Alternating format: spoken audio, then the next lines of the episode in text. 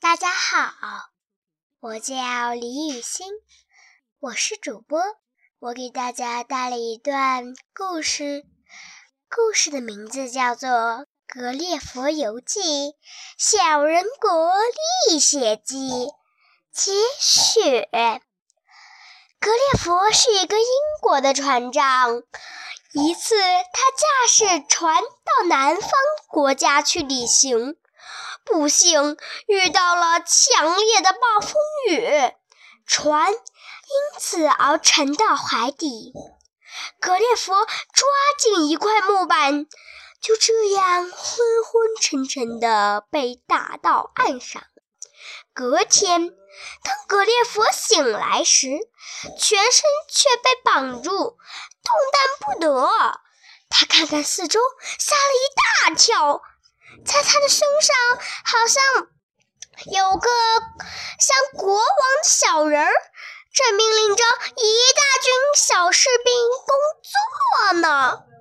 格列佛被抬上装有轮子的板子上，然后运向小人国的城堡去。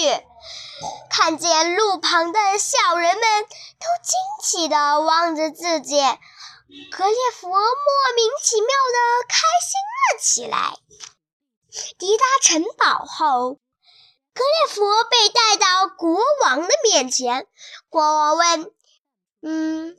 你为何来到这个地方？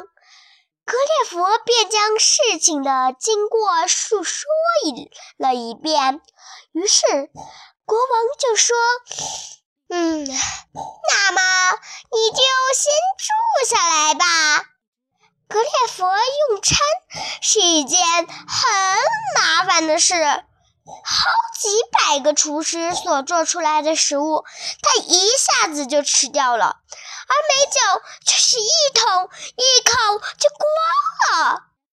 忽然有一天，邻国的军舰来攻打他们，他望着敌人的军舰，向国王说：“嗯，陛下，现在是我报答你们的时候了。”请快点，快一点制造出一些带有钩子，而且够粗够长的绳子。于是，小人国的士兵们赶紧造制造出许多又粗又长，而且带有钩子的大绳子。格列佛拿着那些绳子走向海边，而敌舰。的上的士兵看到这个巨人，吓得拼命放箭。格列佛一一一的把钩子勾在船上，然后将绳子往身上一扛，向城堡走来。后来，格列佛居中调解了两国的国王，使他们重归于好。两国的老百姓们都很感激他。过了几年之后，格列佛很想回到自己的国家去。有一天，他在沙滩沙滩上发现了一只坏掉的小船，他不禁开心地说：“嗯，把这只船修好，我就可以回到英国去了。”格列佛马上去见国王，然后将自己的想法告诉他。国王很高兴地接受，并立刻命令士兵们帮助格列佛修船。修好了船，终于到了出发的时刻，国王就送给他好多好多的美食和饮料。过了几天之后，格列佛被英国的一艘大船救起。然后平安的回到家里。谢谢大家，晚安。